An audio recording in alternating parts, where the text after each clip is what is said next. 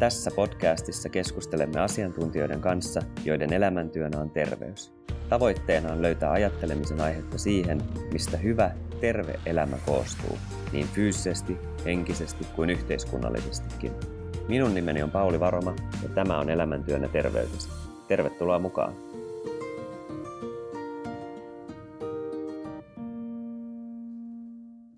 Tervetuloa kolmanteen jaksoomme. Tänään haastateltavana on lääketieteen tohtori ja työterveyshuollon erikoislääkäri Eira Roos. Me keskustellaan ainakin työterveyden tärkeydestä, korona-ajasta ja lääkärinä sosiaalisessa mediassa vaikuttamisesta. Tervetuloa Eira. Kiitos. Tähän alkuun mä oon kysynyt tätä kysymystä kaikilta, että voisitko sä sanoa, että sun elämäntyönä on ihmisten terveys? Voi kyllä voisin, ehdottomasti. Mä oon työterveyslääkäri ja iso osa mun työstä pyörii ihmisten terveyden ympärillä ja ennen kaikkea ehkä enemmän terveyden kuin sairauden ympärillä, vaikka onkin lääkäri. Kuinka pitkään sä oot tehnyt tätä työtä? Tätä työtä mä oon tehnyt vuodesta 2006 alkaen, eli 14 vuotta. Se on kunnioitettava aika. Joo. Ja miksi sä oot päätynyt niin kuin nimenomaan työterveyden pariin? Sä oot työterveyshuollon erikoislääkäri. Kyllä, joo. Tää on tietysti, työterveyshuolto on semmoinen laji, johon usein päädytään niin kuin sinne harva niin kuin opiskeluaikana suuntautuu jotenkin, että mahtavaa, että lähden pelastamaan suomalaisen työterveyshuollon ja tekemään suuria sankaritekoja. Et se on ehkä enemmän semmoinen laji, johon sitten joko niin kuin poissulkumenetelmällä päätyy tai sitten niin kuin ajautuu. Ja mä oon monesti ihmetellyt sitä, että mä oon jotenkin löytänyt oikeasti työterveyshuollossa kaiken sen, joka mut jotenkin saa sykkimään työssä. Että se ei ollut alun perin mitenkään tietoinen päätös. Mä olin jonkun aikaa, muun muassa olin radiologiaan erikoistumassa, joka on ihan hyvin erityyppinen alue. Mä katsoin, mä oon kuullut eri keskusteluista siitä, että niinku tämmöinen suomalainen työterveyshuolto olisi aika ainutlaatuinen juttu maailmassa, mutta sitten mä yritin vähän googlailla, niin en mä löytänyt mitään sellaista niinku vertailua siitä, mutta onko niin, että niin iso väestö, joka on tämmöisen työterveyshuollon piirissä, niin tällaista ei oikein muualla maailmassa ole? No kyllä se on oikeasti ainutlaatuinen ja se on myös, se on erityinen sillä tavalla, että me ei oikein voida mennä minnekään muuallekaan maailmaan ja katsoa vähän benchmarkata, että mitä sieltä tehdään, koska ne asiat, mitä me tehdään, on jotenkin aika paljon enemmän kuin mitä muualla maailmassa käsitetään työterveyshuolloksi. Esimerkkinä ehkä sellainen, että monessa paikassa työterveyshuolto on lähinnä sitä työn terveysvaarojen niin kuin minimoimista, eli jollain tavalla sitä, että jos työssä on vaikkapa jotain kemiallisia altisteita, kuten väriaineita tai vastaavaa, niin niitä pyritään sitten tekemään terveystarkastuksia ihmisille, että onko ne kelvollisia siihen työhön tai onko se työ aiheuttanut heille vaaraa. Ja toki tämä on niin kuin ihan osa sitä meidän työtä edelleen, se on siellä se siivu, mitä me tehdään. Koska kyllä meilläkin tietenkin töitä on, jossa on sitten ihan tämmöisiä kemiallisia tai fysikaalisia altisteita. No, onko työterveys siis lähtenyt siitä ajatuksesta, niin kuin teollisuuden ajatuksesta, ettei sormi jää paperikoneen väliin ja niin kuin sen tyyppistä vai niin kuin mistä se on? Joo, se on nimenomaan Suomessa alun perin oli tämmöinen niin kuin, Suomen teollisuuslääkäriyhdistys, joka sitten, josta niin kuin tämä työterveyslääkäri toiminta ikään kuin sai alkuunsa, mutta se, mitä me nykyisin tehdään, niin on tämän lisäksi sitten, niin meidän fokus on ehdottomasti työkyvyssä, työn ja terveyden välisessä suhteessa ja sen alueella me toimitaan, mutta ja oikeastaan kaikki asioita, joita me niin kuin ikään kuin katsotaan tai tehdään, niin me aina katsotaan sitä semmoisen niin kuin työkykyisilmalasien läpi, että mikä on tämän merkitys ihmisen työkyvyllä, että se on se meidän niin kun puhutaan tarpeenmukaisesta hoidosta, niin se työkyky on siinä fokuksessa. Ja silloin, jos asia vaikuttaa työkykyyn, niin silloin me ollaan tarpeenmukaisen hoidon äärellä. Mä oon tullut itse terveydenhuoltoon töihin vasta koska vähän vajaa 4 vuotta sitten. Ja mä kuulen tosi paljon puhuttavan, onko työterveys kokonaisuutena vähän jäänyt jälkeen, tai onko meidän lait ja Kelakorvaukset ja kaikki muut jäänyt ehkä vähän jälkeen siitä, mitä työ tänä päivänä on. Et mitä mä oon ymmärtänyt, ja nyt voit korjata, koska mä heittelen tästä vähän asioita, mitä mä oon eri keskusteluista ehkä niin kuin kuullut ja nostanut esiin, mutta että on tehty jonkin tyyppinen ehkä enemmän reformi tähän työterveyteen liittyen 20-30 vuotta sitten, ja on ehkä alettu ainakin teoreettisesti ja paperilla haluttu panostaa enemmän ennaltaehkäisevyyteen, työkykyyn, tämän tyyppisiin asioihin, mutta ehkä se niin kuin tämä nykyinen tietoyhteiskunta, asiantuntijatyö, se, että me ollaan sähköpostien, puhelimen, niin kuin kaikkien tavoitettavissa ihan koko ajan, niin onko se niin kuin siinä työterveyden tekemisen ytimessä tällä hetkellä? Panostetaanko me siihen, että ihmiset oikeasti jaksaa olla parhaita versioita itsestään työssä, vai katsotaanko me enemmän sitä, että minkä verran sairauspoissaoloja ja minkä verran saadaan sairaslomaa ja miten hoidetaan niitä oireita? No, tässä on mun mielestä 2 erillistä puolta työterveyshuollossa, ja molempiin meidän pitäisi käyttää aikaa. Ja tietysti kun yritys on se, joka sen palvelun meiltä ostaa, niin se on paljolti kiinni siitä, että ymmärtävätkö he, osataanko me myydä heille sitä asiaa, missä oikeasti olisi ne ikään kuin isot voitot saatavilla. Ja jo se, että tehdään oikeastaan toi, mitä sä ikään kuin kuvasit tässä jälkimmäisessä osuudessa, eli sairauspoissaoloseurantaa ja tätä kautta niin kuin kykyyn vaikuttamista, että selvitellään niitä haasteita ja suunnitellaan jatkotoimia, niin se jo on vallankumouksellista, jos me katsotaan Suomen ulkopuolelle. Eli se on jo sellaista, mikä niin kuin, on jotain muuta kuin miksi työterveyshuolto monesti edes mielletään. Sellaisille ihmisille, joille ei ole koskaan ollut mitään isompaa työkykyhaastetta tai ongelmaa, niin työterveyshuoltohan ikävä kyllä näyttäytyy vaan paikkana, josta saa nopeasti avun silloin, kun itse sairastun. Mutta se on niin kuin, se on pieni murto-osa siitä työstä.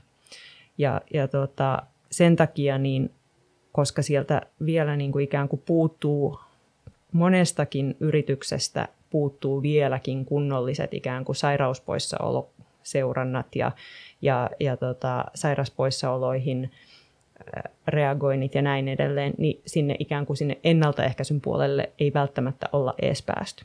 Mutta sellaisissa työpaikoissa ja yrityksissä, jossa on niin kuin päästy aitoon yhteistyöhön ja ollaan onnistuttu siinä yhteistyössä, niin siellä voin ihan käsi sydämellä sanoa ja aidosti sanoa, että siellä niin kuin toimitaan siellä ennaltaehkäisyn puolella. Ja me vasta oikeastaan, se mitä me opetellaan ehkä niin kuin työterveyshuoltona, niin on osoittamaan sen vaikuttavuutta. Kaikki vähän niin kuin tietää, että se kyllä on vaikuttavaa, mutta että miten me näytetään se euroina, että se on vaikuttavaa. Koska se on sitten se tietenkin tausta sille, että yritykset sitä haluaa meiltä hankkia. Miten tämä toimii? Siis jos yrityksellä sanotaan vaikka 200 työntekijää, niin onko siellä 1 työterveyslääkäri, joka hoitaa niitä lähtökohtaisesti kaikkia? Joo, se vaihtelee tosi paljon tietenkin yrityksestä toiseen, mutta kyllä joo, pääsääntöisesti on 1 vastuullinen työterveyslääkäri. Se riippuu sitten siitä sen työterveyslääkärin muista töistä ja niin edelleen kaikesta, että onko hänellä apuna siinä jotain muita henkilöitä, mutta tyypillisesti siellä on 1 vastaava työterveyslääkäri ja sitten X määrä muita, jotka toimii siinä ikään kuin tukena ja apuna.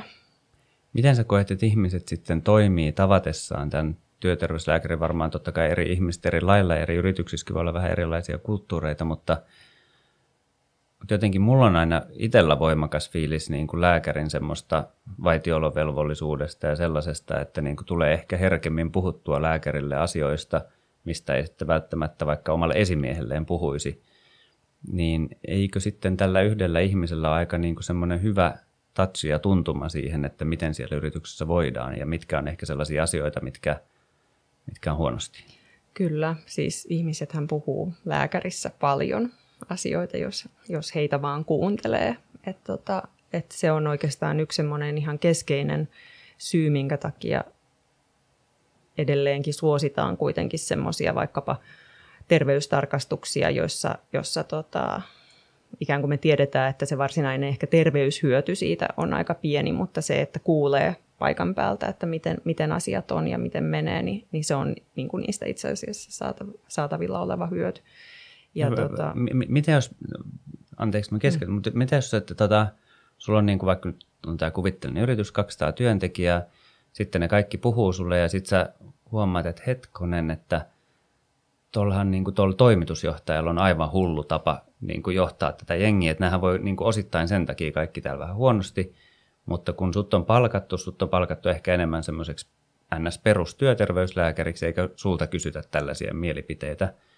Mitä sä teet siinä vaiheessa? Pitääkö sun niin kuin sit nostaa niin kuin käsi ylös ja mennä puhumaan sinne, että hei, tässä on ongelma? Työterveyshuolto toimii ihan kaikilla yrityksen tasoilla. Sen pitäisi toimia kaikilla yrityksen tasoilla. Et me ei toimita pelkästään työntekijöiden kesken, me toimitaan esihenkilöiden kanssa, meidän pitäisi toimia HR:n kanssa ja meidän pitäisi toimia johdon kanssa. Ja se tietenkin, että meillä on ne toimintaedellytykset, niin perustuu luottamukseen. Ja se luottamus ei synny yhdessä yössä, vaan se syntyy sitä niin kuin tekemisen kautta. Ja luottamuksellisuus on varmaan niin kuin se keskeisin niin kuin periaate siinä toiminnassa, että myöskään se, että ne mitä asiat mulle kerrotaan vastaanotolla, niin nehän ei lähtökohtaisesti ole sellaisia, että mä lähden niistä kertomaan eteenpäin yksittäisinä asioina, mutta trendeinä ja huomioina ja työntekijän luvalla toki vien asioita eteenpäin. Ja se on kyllä, niin kuin mä sanoisin, että tulee istuttua monissa vaikeissa neuvotteluissa. Mutta onko sulle koskaan toimitusjohtaja soittanut, että hei, tuppa Eira käymään täällä, mä haluan tietää, miten meillä voidaan? Kyllä on. Joo. Selkeästikään toi mietintä, joo, sanoisin, että ei ehkä ihan hirveän usein tapahdu. Se ei missään nimessä ole tavallista, se mä sanon, mutta sellaisessa yrityksessä, jossa niin kuin ollaan päästy tekemään sitä aitoa yhteistyötä, niin kyllä se on tapahtunut nimenomaan tuohon suuntaan. Mä tunnen siis piston sydämessä tässä, että omistan yhtä yritystä itsekin ja en mä ole koskaan soittanut meidän työterveyslääkärille ja kysynyt, että tavataanko ja jutellaan vähän, miten meidän porukka voisi voida paremmin. Mutta tässä kun sun kanssa keskustellaan, tulee sellainen fiilis, kun mä itse ajattelen ehkä maailmasta ja yrityksistä näin, että jos sulla on niin kuin joku selkeä innovaatio, että sä helpotat jotain ihmisten arjessa niin kuin vaan huomattavasti paremmin kuin kaikki muut, niin silloinhan se aika lailla myy itseään sitten, kun ihmiset vaan tietää, että tämmöinen palvelu on olemassa. Mutta harva yritys harvalla toimialalla on niin erikoistunut, vaan kaikki kilpailee vähän ja siellä niin kuin periaatteessa samaa asiaa voi ostaa vähän eri tavalla eri yrityksiltä, niin se mikä on niin kuin mikä toimii parhaiten, lähtee siitä, että millainen kulttuuri siellä on, millaiset ihmiset siellä on, miten ne ihmiset voi ja saa työnsä tehtyä, niin eikö se hyvinvointi, mikä ihmisillä on, johon terveys liittyy aika olennaisesti, niin eikö tämä ole sellainen asia, mikä pitäisi olla ikään kuin jokaisen toimitusjohtajan tai hallituksen agendalla? Kyllä, tämä nimenomaan pitäisi olla jokaisen toimitusjohtajan agendalla ja hallituksen agendalla. Tämä on tietysti paljoltikin varmasti semmoinen viestintäkysymys myös, mä hyvin ymmärrän eräs tuntemani toimitusjohtaja, jonka tunnen lähinnä ystävänä, niin joskus mulle tuhahti, että mitä hyötyä siitä on, kun te tuutte paikalle potkimaan niitä tuoleja ja sanomaan, että tämä pitää vaihtaa ja näin. Ja tietenkin niin kuin tämä on tosiasia, että joissakin tilanteissa työterveyshuolto näyttäytyy tämmöisen. Mutta mitä enemmän, niin kuin, mä sanoisin näin, että kun me pystytään muodostamaan yhteinen käsitys siitä, että mitkä tekijät vaikuttaa työntekijän työkykyyn, niin silloin me ymmärretään, eli siis suorituskykyyn töissä, mitkä tekijät vaikuttaa ihmisen suorituskykyyn töissä, niin silloin useimmat pystyy myös hahmottamaan sen, että niillä samoilla tekijöillä on vaikutusta siihen yrityksen tulokseen. Hmm. Ja siinä on niin kuin yhtäläisyysmerkit siinä välissä. Ja nyt me ilmeisesti puhutaan vähän eri asioista kuin satulatuoli ja moottoroitu pöytä. Kyllä, me puhutaan silloin eri asioista. Et, samalla tavalla kuin se niin kuin, ihmisen työkyky tai suorituskyky työssä, niin terveys on vaan yksi osatekijä sitä. Hmm. Et siihen vaikuttaa ihan muut, siihen vaikuttaa mikä on osaaminen, mitkä on sun omat arvot, minkälaisessa tiimissä sä työskentelet, teetkö sä merkityksellistä työtä, koetko sä, että sä saat, sulla on riittävästi vaikutusvaltaa niihin asioihin siellä työssä. Me ollaan niin kuin työterveyshuollossa jatkuvasti nähdään se tilanne, että ihminen vaikka olisi niin kuin millaisia terveyshaasteita, mutta jos sen työn niin kuin elementit on kohdallaan, niin sen suorituskyky on yhtä hyvä kuin sellaisen, jolla ei ole minkäänlaisia terveyshaasteita. Hmm. Niin, mä oon itse kanssa aikanaan nähnyt ehkä työterveyden vähän sellaisena, että tosiaan se ennaltaehkäisevä puoli on se, että tullaan vähän katsomaan, että on se satulatuoli ja se työergonomia kunnossa. Ja sitten taas muuten se lääkäri istuu siellä vastaanottohuoneessaan ja sitten kun tarvitaan saikkuu, niin sen lapun saa siltä. Mutta ja sitten samaan aikaan meillä on valtava teollisuus, konsulttiyrityksiä, jotka sitten yrittää muovata sitä kulttuuria, yrittää tuoda sitä psykologiaa sinne ja tehdä sitä hommaa. Mutta eikö nyt lähtökohtaisesti, kun sä sanoit, että siellä lääkärillä istutaan ja siellä kuunnellaan ja keskustellaan ja tuodaan sellaisiakin asioita ehkä ulos, mitä ei välttämättä sille konsultillekaan tuoda, niin eikö tohon pystyisi ympätä sitä psykologiaa ja sitä henkistä puolta ja motivaatiopuolta? Kyllä, ja uskomatonta, mutta totta, niin me teemme. Eli itse asiassa työterveyshuoltohan on yksi niistä alueista, jota tehdään niin kuin eniten varmaankin moniammatillisesti. Eli ihan jokaisella yrityksellä, kun he ostaa työterveyshuoltopalveluja, niin siinä jo ihan niin kuin Automatic-tiimissä on mukana psykologi. Hmm. Lisäksi tietenkin työterveyshoitaja ja työfysioterapeutti, mutta ehdottomasti niin nämä asiat siihen kytkeytyy ja toi, mitä sä tuosta kuvasit siitä, että minkälaisena se työterveyshuolto on sulle aikaisemmin näyttäytynyt, niin en mä sitä kyllä toisaalta ihmettele. Et se on se kapea-alaisin käsitys ja kapea-alaisin toiminta, mitä työterveyshuollosta löytyy, mutta se voi olla paljon muutakin. Mä innostun tästä aiheesta, koska sä tuossa sanoit, että, ja niin yllätys vai mitä sanoitkaan, että ja mulla ei tullut tässä ajatus, että tällä yritetään nyt niin kuin myydä aavaa tai muuta, mutta eikö tässä voisi, että jos sanotaan, että meillä Suomessa on ainutlaatuinen työterveystilanne, sitten sä puhut näistä asioista, niin eikö tämä voisi olla ihan niin kuin vientituote tai eikö meidän, jos ajatellaan, että edellinen pääministeri puhui yksityisistä niinkin hellyttelyn nimillä kuin pörriäiset, niin eikö me voitaisiin olla tästä, niin kuin, eikö tämän voisi kääntää ihan toisinpäin? Että meillä on valtava väestö työterveyshuollon piirissä, me tiedetään niistä paljon, me ymmärretään niitä ihmisiä, tällaista tutkimusmaaperää ei ole missään muualla maailmassa, eikö me voitaisiin Suomessa tietää niin kuin uupumuksesta, työmotivaatiosta, hyvinvoinnista paljon enemmän kuin monessa muussa maassa, koska meillä on näin niin kuin keskitetty tämä työ tässä. Miksi tästä ei puhuta? Niin, mä luulen, että meistä varmaan jokainen vähän puuhastelee kuitenkin siellä omassa nurkassaan niiden asioiden parissa. Ja sitten kun kokoonnutaan yhteen, niin me aina todetaan, että nämä on kaikki yleisiä ilmiöitä ja kaikki ollaan ikään kuin saman äärellä. Ja vasta ehkä nyt tässä vaiheessa on alkanut semmoinen niin kuin yhteisen verkottumisen kautta niin semmoinen näiden niin kuin, asioiden laajempi työstö. Toki siis onhan näistä asioista puhuttu niin kuin omissa piireissä vaikka miten pitkään, mutta se, että se saadaan niin kuin sinne niin kuin yrityspuolelle, meidän asiakkaiden puolelle, niin se vaatii sitä, että ne on laskettu euroiksi. Mm. Mä voin ihan kertoa esimerkin omasta asiakkuudestani, jossa kävi näin, että itsekin vähän, mä oon tämmönen niin kuin, mulla on kunnallisen taustan niin kuin, kunnallinen tausta mun niin kuin lääkäriydessä. Mulla oli tosi iso kynnys lähteä yksityissektorille toimimaan.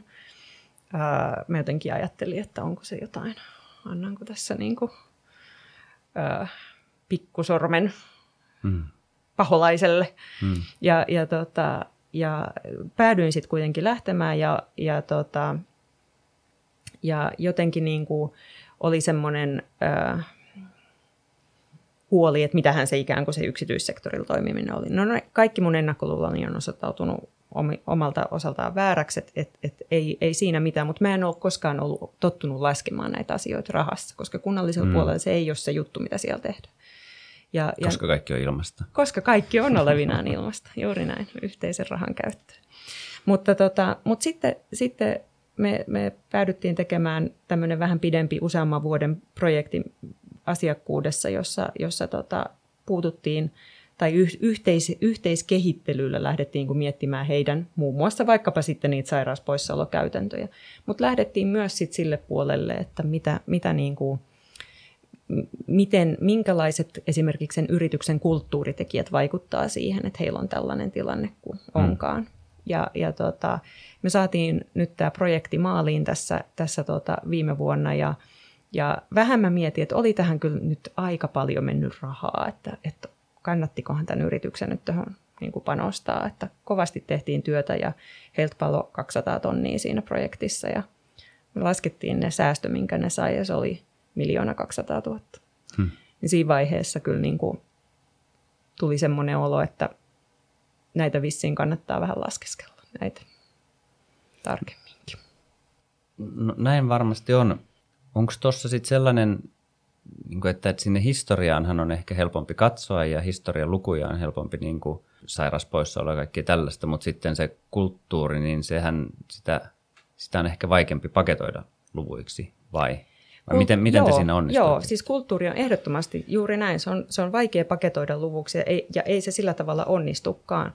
Ei voida osoittaa, että tästä nyt on tämä osuus, tästä 1 000 000 säästöstä koitui siitä, kun vaihdoitte kulttuuria täällä teidän yrityksessänne. Ei missään nimessä, vaan se, että meillä työterveyshuollossa on se ymmärrys, että minkälaiset tekijät vaikkapa siinä yrityskulttuurissa on sellaisia, jotka toimii esteinä sille tuloksen saavuttamiselle ja niiden asioiden esiintuonti oikeissa foorumeissa ja oikeilla tasoilla sitä yritystä on sitä työtä, jolla niihin pystyy sit vaikuttamaan. Tämä meidän projekti esimerkiksi tuossa yrityksessä niin oli siitä mainio, että siinä vähän joka vuosi kokeiltiin erilaisia asioita. Ja semmoinen niinku, enemmän tämmöinen niinku asiantuntija-arvio kuin tarkka euromäärä on, että niillä työterveyshuollon, niillä toimilla, jotka tapahtui vain työterveyshuollolla, niin siitä pystyttiin siitä kuviosta niin alle puolet ikään kuin saavuttamaan. Mutta sitten kun se siirtyi sinne yhteistyön alueille, niille asioille, jotka tehtiin yhdessä, tai sitten niihin esimerkiksi kulttuurinmuutokseen, joka siellä yrityksessä oli käynnissä, niin ne loput tuli sieltä. Et siinä mielessä niin kauan, jos niin kuin yritys ei ikään kuin uskalla päästää aitoon yhteistyöhön sitä työterveyshuoltokumppania, niin kauan ikään kuin ne hyödytkin on aika rajalliset. Niin, varmaan jos myös haetaan niin kuin pikavoittoja, koska tämmöinen podcast-tyyppi ja sijoittaja kuin Naval Ravikant sanoi jossain twiitissään, että jos hän summaa kaiken self-help-kirjallisuuden, minkä hän on elämässään lukenut yhteen lauseeseen, niin se on ajattele enemmän pitkää tähtäintä kuin lyhyttä tähtäintä, niin voisin kuvitella, että sun työssä tämä on niin kuin aika pitkälti toteutuu myös. Elikkä jos, mitä suurimmassa määrin. Ja mä oon jotenkin miettinytkin, että työterveyshuolto on tyypillisesti semmoinen, jossa se aikajänne on jotenkin mun mielestä pidempi kuin missään muualla niin kuin lääkärin ammatissa oikeastaan. Että ihan jo sen takia, että ne asiat, mitä me tänä vuonna tehdään, niin vaikuttaa aika paljon pidemmälle tulevaisuuteen. Ja se, että kun tyypillisesti tämmöinen meidän toimintasuunnitelma, kausi, kun me tehdään niin toimintasuunnitelma, se on 3 vuotta, niin se on niin kuin yksi perspektiivi, että nähdään, että mitä siinä 3 vuodessa on ikään kuin saatu aikaiseksi. Ja se on aika lailla mun mielestä semmoinen, jossa niin kuin, jonkalaisella jänteellä asioilla voi niin kuin odottaa merkittäviä muutoksia. Et ihan samalla tavalla kuin kulttuurin muokkaaminen on hidasta. Ei se tapahdu niin, että eräänä päivänä me vaan aletaan toimia toisella tavalla ja kaikki heti toimii toisella tavalla. Et kun yrityksen työntekijäjoukko niin ei ole mikään homogeeninen joukko, joka olisi kaikki äärimmäisen motivoitunutta niin kuin fokusoitunutta siihen tavoitteeseen, ellei sitten ole erityisistä tapauksista kysymys.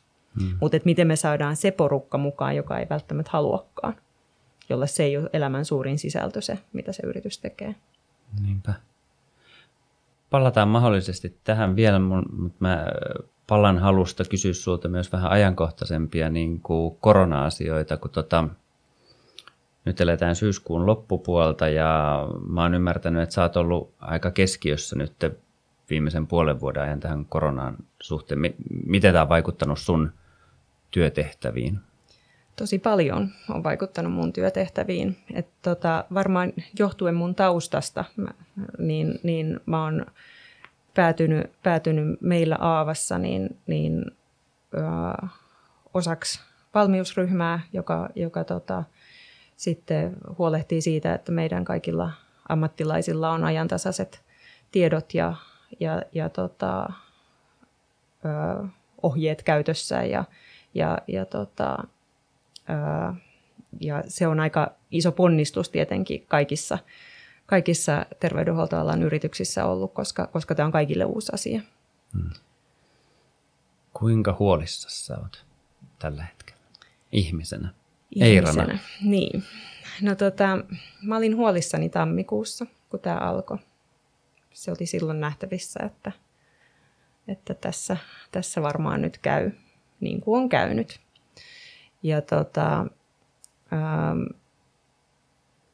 Ja siinä vaiheessa ehkä vielä erityisesti niin oli aika epäselvää, että mikä on tie ulos, sanotaan näin, mikä on tie ulos. Mä muistan vielä huhtikuussa. Se on vieläkin epäselvä, mutta muistan, että vielä huhtikuussakin, niin kuin mä sanoin, että tässä kohtaa ehkä niin kuin se, että nyt yritetään niin kuin katsoa tämä, että mikä tämä seuraavan kuukauden tilanne on, että tiedetään toki, että ulos tästä jotenkin mennään, mutta miten, mutta sitä ei niin kuin ole vielä edes mahdollista ajatella. Mutta nythän me ollaan jo siinä tilanteessa, että me niin kuin me ymmärretään tautia huomattavan paljon paremmin. Meillä on niin kuin aivan keskeisiä niin kuin hoitoonkin liittyviä oivalluksia sattunut tässä. Tai on tapahtunut hoitoon liittyviä oivalluksia tämän matkan varrella, joka on vaikuttanut siihen, että esimerkiksi kuolleisuus on jo niin kuin matalampaa, liittyen nyt erityisesti ehkä tähän verisuonitukoksiin, joka alkuvaiheessa ei ymmärretty, että se tukostaipumus on esimerkiksi koholla. Se voi olla nopeasti tappava ilmiö. Mutta nyt se ymmärretään ja siihen osataan puuttua ja ennaltaehkäistä sitä. Ja toisaalta sitten, eli siis hoito on kehittynyt, mutta sitten toisaalta meillä on rokotteet jo näköpiirissä. Eli kyllä niin kuin mä tässä vaiheessa olen varsin jo toiveikas siihen, että tästä päästään johonkin uuteen normaaliin. Mä tämän sanoisin. Tietenkin mä en ole terveydenhuollon ammattilainen siinä määritelmässä kuin sinä, koska mä teen kuitenkin vain tätä markkinointia ja viestintää tässä terveydenhuollossa, mutta silti tietenkin ehkä kuulen, tai en ehkä, vaan totta kai on enemmän terveydenhuollon kanssa tekemisissä kuin keskivertokansalainen ja näkee ehkä eri näkökulmia tähän asiaan, mutta onhan tässä ehkä vähän semmoinen, tai itsellä tuntuu siltä, että varmasti sen takia, että tämä on niin uusi ilmiö, niin kuin sä itse tuossa sanoit, että kun kaikki ei varsinkaan silloin alkuun tiedetty eikä tiedetä vieläkään, mutta semmoinen tietynlainen suhteellisuuden taju, kun mitä mä oon ymmärtänyt kuitenkin,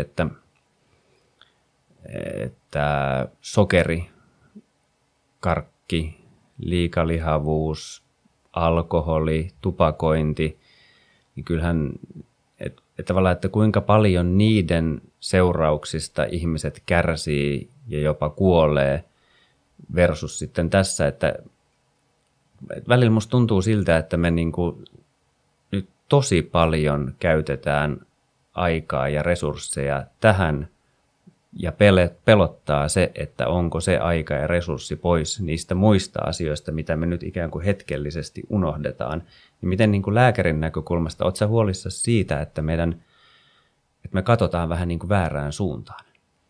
No mä sanoisin näin, että just nyt tällä hetkellä tämä on niin akuutti asia, että varmasti on syytäkin aika lailla tässä niin kuin näitä asioita edistää ja näin. Mutta erittäin oikeassa olet tuossa, että sen näki keväällä jo, jolloin niin kuin ihan terveydenhuollon peruskäynnit jäi toteutumatta. Ja omalle vastaanotollekin tuli niin kuin ihmisiä, jotka normaalioloissa olisi tulleet huomattavan paljon aikaisemmin ja näki, että siinä meinasi muutamaankin otteeseen tulla tilanne, jossa oltiin vähän niin kuin liian myöhään jo liikkeellä. Tosiasia kyllä on näin, että nämä vaikkapa nyt sitten tupakointiin ja alkoholin käyttöön liittyvät terveyshuolet niin on kyllä niin kuin aika massiivisia ja niihin ei ole rokotetta, joka nyt tulee meidät kuitenkin jossakin määrin tässä niin kuin tästä akuutista koronatilanteesta auttamaan pois. Tässä tuntuu olevan vähän sama kuin se, mitä tuossa aikaisemmin puhuttiin jo siitä niin kuin lyhyestä ja pitkästä tähtäimestä, että kyllä mäkin olen tänään juonut varmaan enemmän kahvia kuin mun pitäisi, liikkunut varmaan vähemmän kuin mun pitäisi. Otin tuossa yhden suklaapatukankin, syönyt epäterveellisemmin kuin pitäisi. Varsinainen tunnustuslista. mutta ne on asioita, jotka vaikuttaa mun hyvinvointiin ehkä sitten vuoden tai 20 vuoden päästä. Joo. Niin, ja sitten mä tulin julkisilla töihin ja laitoin maskin päähän, koska se voi vaikuttaa. Okei, osittain siinä maskissa on pakko sanoa, että siinä on myös, mun mielestä siitä on tullut vähän tämmöinen hyvä tapa, että mä en pelkästään laittanut sitä niin kuin pelossa tai siitä niin kuin suojautuakseni, vaan myös ihan vaan mun mielestä se on niin kuin ikään kuin kohteliasta tällä hetkellä. Mutta silti niin kuin pesee käsiä vähän aktiivisemmin, niin kuin, ettei nyt tule just tätä akuuttia ja sitten ei ajattele yhtään sitä tulevaisuutta.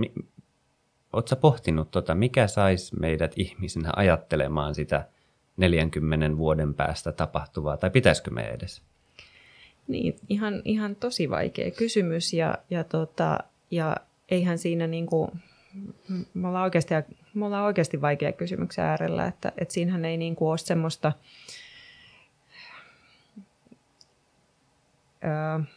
semmoisen niinku löytäminen semmoisen niinku uuden näkökulman tähän, joka niin kuin uppoaisi laajasti väestöön, niin ei semmoisen löytäminen ole kovin helppoa. Teen siis työkseni myös tämmöistä elintapatutkimusta, epidemiologista sellaista, ja on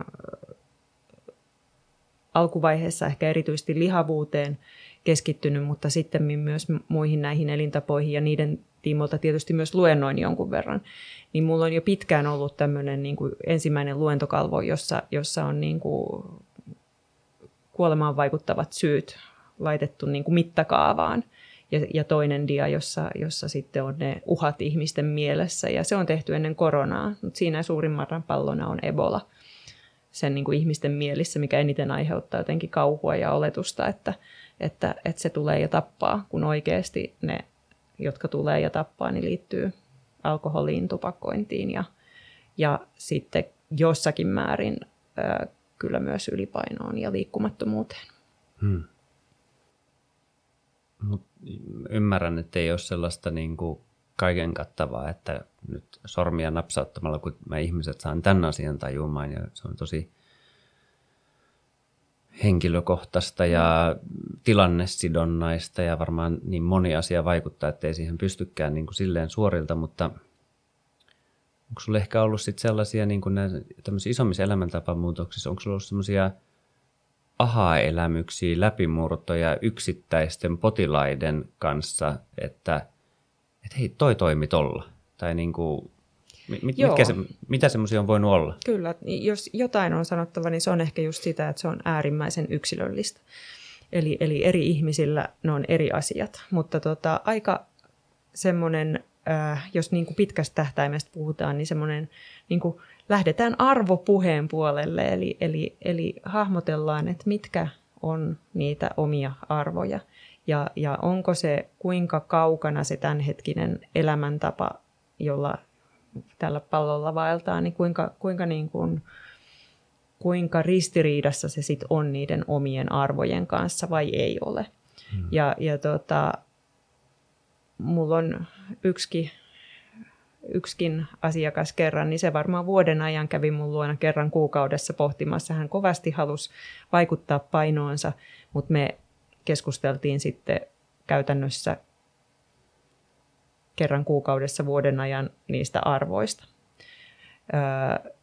Hän halusi kovasti sitä painoa alaspäin ja hän arvosti kyllä terveyttä kovasti ja aikaa lasten kanssa ja näin poispäin, mutta sitten sieltä välistä puuttui ikään kuin ne teot, kun olisi pitänyt tehdä jotain sille asialle.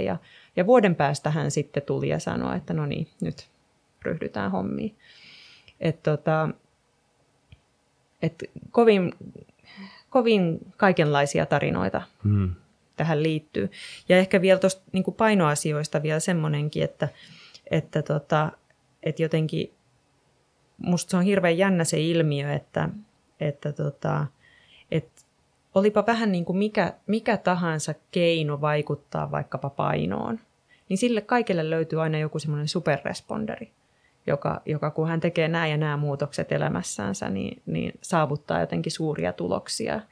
Ja siitä aina seuraa tämmöinen tietyllä tavalla tämmöinen niin kuin asetelma, jossa tulee tämmöinen niin lähetyssaarnaaja, että kun teet nämä asiat elämässä, niin kaikki kääntyy hyväksi. Mm. Ja kuitenkin ihan, jos me tehdään niin kuin tutkimusta ja katsotaan, että samoilla keinoilla laitetaan 100 ihmistä tekemään ne samat asiat, vaikka valvotuissakin olosuhteissa, niin käy niin, että siellä on niitä, joilla vaikkapa paino laskee kovinkin paljon, niitä, joilla se laskee pikkasen, niillä, joilla se ei muutu ollenkaan, ja niillä, joilla se nousee. Että löytää niitä yksilöllisiä ratkaisuja, niin se on niin kuin mun mielestä se avain siihen, ja se tapahtuu keskustellen ja oivalluttaen. Mutta onko siellä, voiko, tässä on aina se ongelma, että ajattelee asioita niin kuin itsensä kautta, mutta mä ehkä näen tämän vähän samalla lailla kuin sanotaan, että jos hyvä organisaatio toimii itseohjautuvasti, niin ei se tarkoita sitä, etteikö siellä ole säännöt ja rajat. Päinvastoin ehkä itseohjautuva organisaatio tarvitsee ehkä jopa tiukemmat niin kuin säännöt ja rajat, minkä sisällä se itseohjautuvuus voi toteutua, tai valtio tarvii kuitenkin lakeja, jonka sisällä sitten ihmiset saa toimia vapaasti ja näin, niin voiko tuossa olla jotain sellaista, että vähän niin kuin samasta asiasta, että niiden arvojen kautta pitää luoda se niin kuin kehikko, minkälainen ihminen minä haluan olla, jotta sen sisällä voi sitten niin kuin carpe diemiä lähteä tänään tekemään jotain, mitä just tänään huvittaa, jos niin kuin se, että se tänään voi rikkoa sitä isoa kehikkoa niin kuin tämän päivän osalta, että nyt mä lähden kavereiden kanssa ryppäämään tai nyt mä teen jotain sellaista, mikä rikkoo sitä isoa kuvaa, kun se iso kuva on määritelty. Mutta jos ei sitä isoa kuvaa määritelty, niin sittenhän saat niin kuin ellunkanat joka päivä ja sitten sä ei niin kuin johda mihinkään. Kuulostaa tosi todelta se, mitä tuossa sanot. Ja yksi ihan tämmöinen harjoituskin, jota ollaan vaikka hyödynnetty elämäntapamuutoksessa, on se, että on vähän niin kuin kerran viikossa ikään kuin pitää tämmöisen itsereflektiohetken siinä, että peilaa takaisin niihin omiin arvoihin ja toiveisiin, että kuinka paljon mä oon tämän viikon aikana pystynyt elämään sen mukaista elämää ja mitkä on ollut ne esteet, että näin ei ole tapahtunut, että niistä esteiden tutkinnasta ja tutkiskelusta niin päästään yleensä sitten eteenpäin. Niiden pysyvämpien muutoksien tekemiseen. Sitten mä haluaisin kysyä sinulta vielä niin kuin sosiaalisesta mediasta. Mä katsoin, että sä oot liittynyt Twitteriin vasta vuonna 2016, eli ainakin sille sosiaalisen median alustalle sä oot niin kuin kohtuu uusi, mutta esimerkiksi sun koronamaskitviitti oli kerännyt tuhansia tykkäyksiä, yli 600 jakoa. Sä teit semmoisen videon, että miten koronamaski tehdään vähän tiiviimmäksi ja laitetaan oikein päähän. niin miten sä suhtaudut miksi sä oot siellä, miksi sä otat kantaa, miksi sä koet, että sun pitää tehdä jotain tollaista? No Twitteriin tosiaan olen liittynyt joitakin vuosia sitten ja olen ollut erittäin niin kuin jotenkin satunnainen käyttäjä siinä pitkään ja vasta ehkä sitten aika hiljattainkin aktivoitunut siinä jonkun verran. Mä koen, että jos me niin kuin jätetään tämmöinen niin kuin sanotaan, tämmöinen tiedepohjainen lähestyminen asioihin on mulle yksi tapa toimia ja se antaa tietyn niin kuin tukirangan sille, mikä minä vaikka lääkärinä olen tietysti, niin sosiaalisen median niin kuin alustoilla tapahtuu valtavan paljon vaikuttamista ja ehkä lähtökohtaisesti lääkärit tai muut terveydenhuoltoalan ammattilaiset ei ole siellä kovin paljon ollut äänessä, kun se on niin paljon helpompaa keskustella vaan omassa porukassa. Mutta kuitenkin sitten niin kuin välillä lääkärinä tulee niin kuin epätoivo siitä, että miten jotenkin niin kuin nopealla tahdilla semmoinen niin kuin epäedullinen, väärä, fake news niin kuin leviää. Mm. Ja siinä mielessä mä oon sit kokenut sen jollain tavalla vähän velvollisuudeksikin, että mä oon alkanut harjoitella sen käyttöä. Ja tunnen monia niin kuin tosi fiksuja ihmisiä, tutkijataustaisia, jotka pystyy niin kuin osallistumaan Twitter-keskusteluun vaikkapa fiksuilla tavoilla ja tuoda niin kuin Twitter-formaatissa sitä niin kuin, tutkittua tietoa esimerkiksi saataville sellaisessa muodossa, että se on helposti omaksuttava. Mä ihailen tosi paljon heitä. Mä en itse ollenkaan ole siinä niin taitava, mutta mä näen, että siellä pitäisi olla ja sitä pitäisi opetella lisää. Mä oon itse nimittäin tosi harmissani, ettei sitä ole enempää kuin nyt. Et totta kai onhan niitä, ja onneksi kasvamassa määrin niitä asiantuntijoita, jotka niinku perustaa sen tietoon ja tieteeseen sen oman näkemyksensä. Mutta ehkä mä koen myös sillä, että tieto ja tiedehän on siinä mielessä tosi vaikeaa tuoda varsinkin Twitterin merkkimäärään, koska on helppo olla mustavalkoinen ja vaan laukoo jotain mielipiteitä, ja sitten taas jos on tosi teoreettinen ja tieteeseen perustuva, niin siellähän on aina niitä aukkoja, ja sitten ne aukotkin pitäisi kertoa, että toisaalta tämä on näin, mutta sitten taas toisaalta tämä, ja sehän ei olekaan heiskevä niin kuin mikään Twitter-lausunto. Joo, olen ehdottomasti samaa mieltä, ja toi on mun suurin kipukohta Twitterin kanssa, että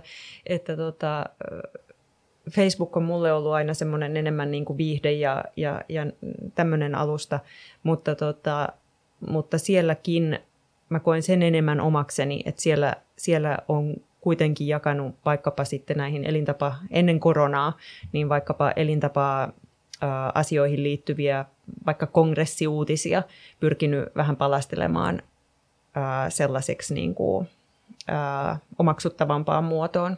Niin kuin tieteellisestä jargonista omaksuttavampaan muotoon. Ja se tuntuu paljon helpommalta, koska Facebookiin mä voin lisätä niitä sanoja ja niin edelleen. Kaikki, jotka niin kuin Twitteristä ikään kuin täytyy jättää pois. Mutta mä koen, se on niin kuin asia, jonka mä oon jo niin kuin kauan aikaa sitten vastaanottotyössä kokenut äärimmäisen tarpeelliseksi sen, että mä aina pyrin niin kuin asettumaan jotenkin sillä tavalla siihen lääkärinä siihen potilaslääkärisuhteeseen, että mä pyrin puhumaan kuten potilas puhuu, koska se on jotenkin niin tärkeä asia se, että se kommunikaatio toimii. Mun työssä suurin osa työstä, sitä ei tehdä stetoskoopilla tai korvalampulla, se tehdään puheella ja keskustelulla, niin siksi se on jotenkin niin tärkeää, että me siinä, kun mä keskustelen potilaan kanssa, niin että meillä on yhteinen Eli niin Twitterissä tämä tarkoittaa sitä, että sun pitää alkaa aika mustavalkoiseksi ja alkaa pommittaa niitä asioita, kyllä, ottaa ne toisaalta sanat sieltä pois. Se tuntuu todella vieraalta. Mutta tätähän jotkut tekee, myös jotkut ihan niin kuin tutkijat tekee sitä selkeästi, että tuo sen provosoidun, tai siis tuo sen tutkimukseen perustuvan oikean kannan, mutta ehkä vähän provosoidustikin esille, eikä kerro niitä toisaalta juttuja. Ja sitten se saa aikaa hirveän niin kuin myrskyn ja sitten rupeaa ehkä selittelemään jälkeenpäin. Joo. Kyllä se olisi tietysti yksi tekniikka ja tunnenkin sellaisia käyttäviä. Mutta jos nyt palataan tuohon maskivideoon, niin sehän oli video. Ja se teki sen mulle helpommaksi vaikkapa tuossa muodossa, että se sama niin kuin asia Twitter-formaatissa on vaikeampaa. Mutta miten se esimerkiksi näkyy siinä videolla se, että yrittää niin kun tehdä siitä lähestyttävämpää, niin on se, että esimerkiksi se video ei ollut mitenkään, en ollut laittanut meikkiä aamulla naamaa ja hiuksetkaan ei ollut ihan ojossa ja sitä ei ollut treenattu ja harjoiteltu, vaan nimenomaan niin kun ajattelin, että tämän todennäköisesti uppoo paremmin, etenee paremmin, jos tämä ei ole niin siloteltu versio tästä. Onko sulla joku tavoite näin tässä sosiaalisessa mediassa vaikuttamisen suhteen? Tiedätkö, mulla varmaan pitäisi olla, mutta niin kuin mä sanoin tässä, että mä niin kuin opettelen sen käyttöä ja mä niin kuin toivoisin voivani olla enemmän, mutta olla enemmän läsnä niissä keskusteluissa, jossa mä koen, että mulla on annettavaa, mutta mä oon miettinyt just tätä alustakysymystä tässä, että itse mä koen Twitterin niin kuin liian mustavalkoiseksi, just niin kuin niiden ääripäiden esiin nostamiseksi. Ja siinä mielessä niin muut sosiaalisen median alustat on mulle luontevampia. Mä oon kysynyt, nyt on 2 näitä podcasteja tehty ennen tätä, ja mä oon molemmilta kysynyt ja tuun kysymään jatkoon. Ai niin joo, mutta nyt jos näitä kuuntelee, niin sitten tietääkin tietenkin. Mä en miettinytkään tätä etukäteen, että jos sinäkin olet kuunnellut aikaisemmin, niin tämähän on paljastunut jo tämä mun viimeinen kysymys. Aivan, mutta nyt mä en muista sitä. Niin joo, mun pitääkin pitää huolta, ettei mun tulevat haastattelijat ja haastateltavat kuule näitä aikaisempia. Niin, mulla on ollut kysymys aina se, että jos sulla olisi yksi kaiken kattava terveysvinkki. Eli kuvitellaan, että mä oon nyt kotona ja mä lähden töihin tai harrastuksiin tai lapsia hakemaan tai ihan mihin tahansa. Ja mulla on siinä klassisesti eteisessä peili. Ja peilissä on yksi postitlappu, pieni postitlappu, ei se leveämpi, vaan se pieni neliskanttinen. Ja siinä olisi niin kuin yksi vinkki, mikä mun pitää joka päivä muistaa niin, että mä elän terveellisemmin, niin mikä se olisi? Joo, aika paha, mutta ehkä mä tässä kohtaa tarttuisin nyt siihen, mitä me aikaisemmin puhuttiin niistä niin kun, vähän pidemmän tähtäimen terveystekojen tekemisestä, että joka päivä olisi hyvä tehdä jotain sellaisia asioita, jotka tähtää siihen, että mulla on myös tulevaisuudessa hyvä olla. Se on hyvin sanottu. Eli meidän pitää ehkä tehdä lanseerata semmoinen korusarja, missä on, että älä carpe diem, vaan carpe jotain vuosisata. Niin sitä kautta pystyy voimaan paremmin. Mä luulen, että meillä olisi kyllä riittänyt keskusteltavaa, on se sitten koronasta tai työterveydestä tai sosiaalisessa mediassa vaikuttamisesta, mutta hyvä, että päästiin alkuun ja kiitos tosi paljon tästä keskustelusta. Kiitos.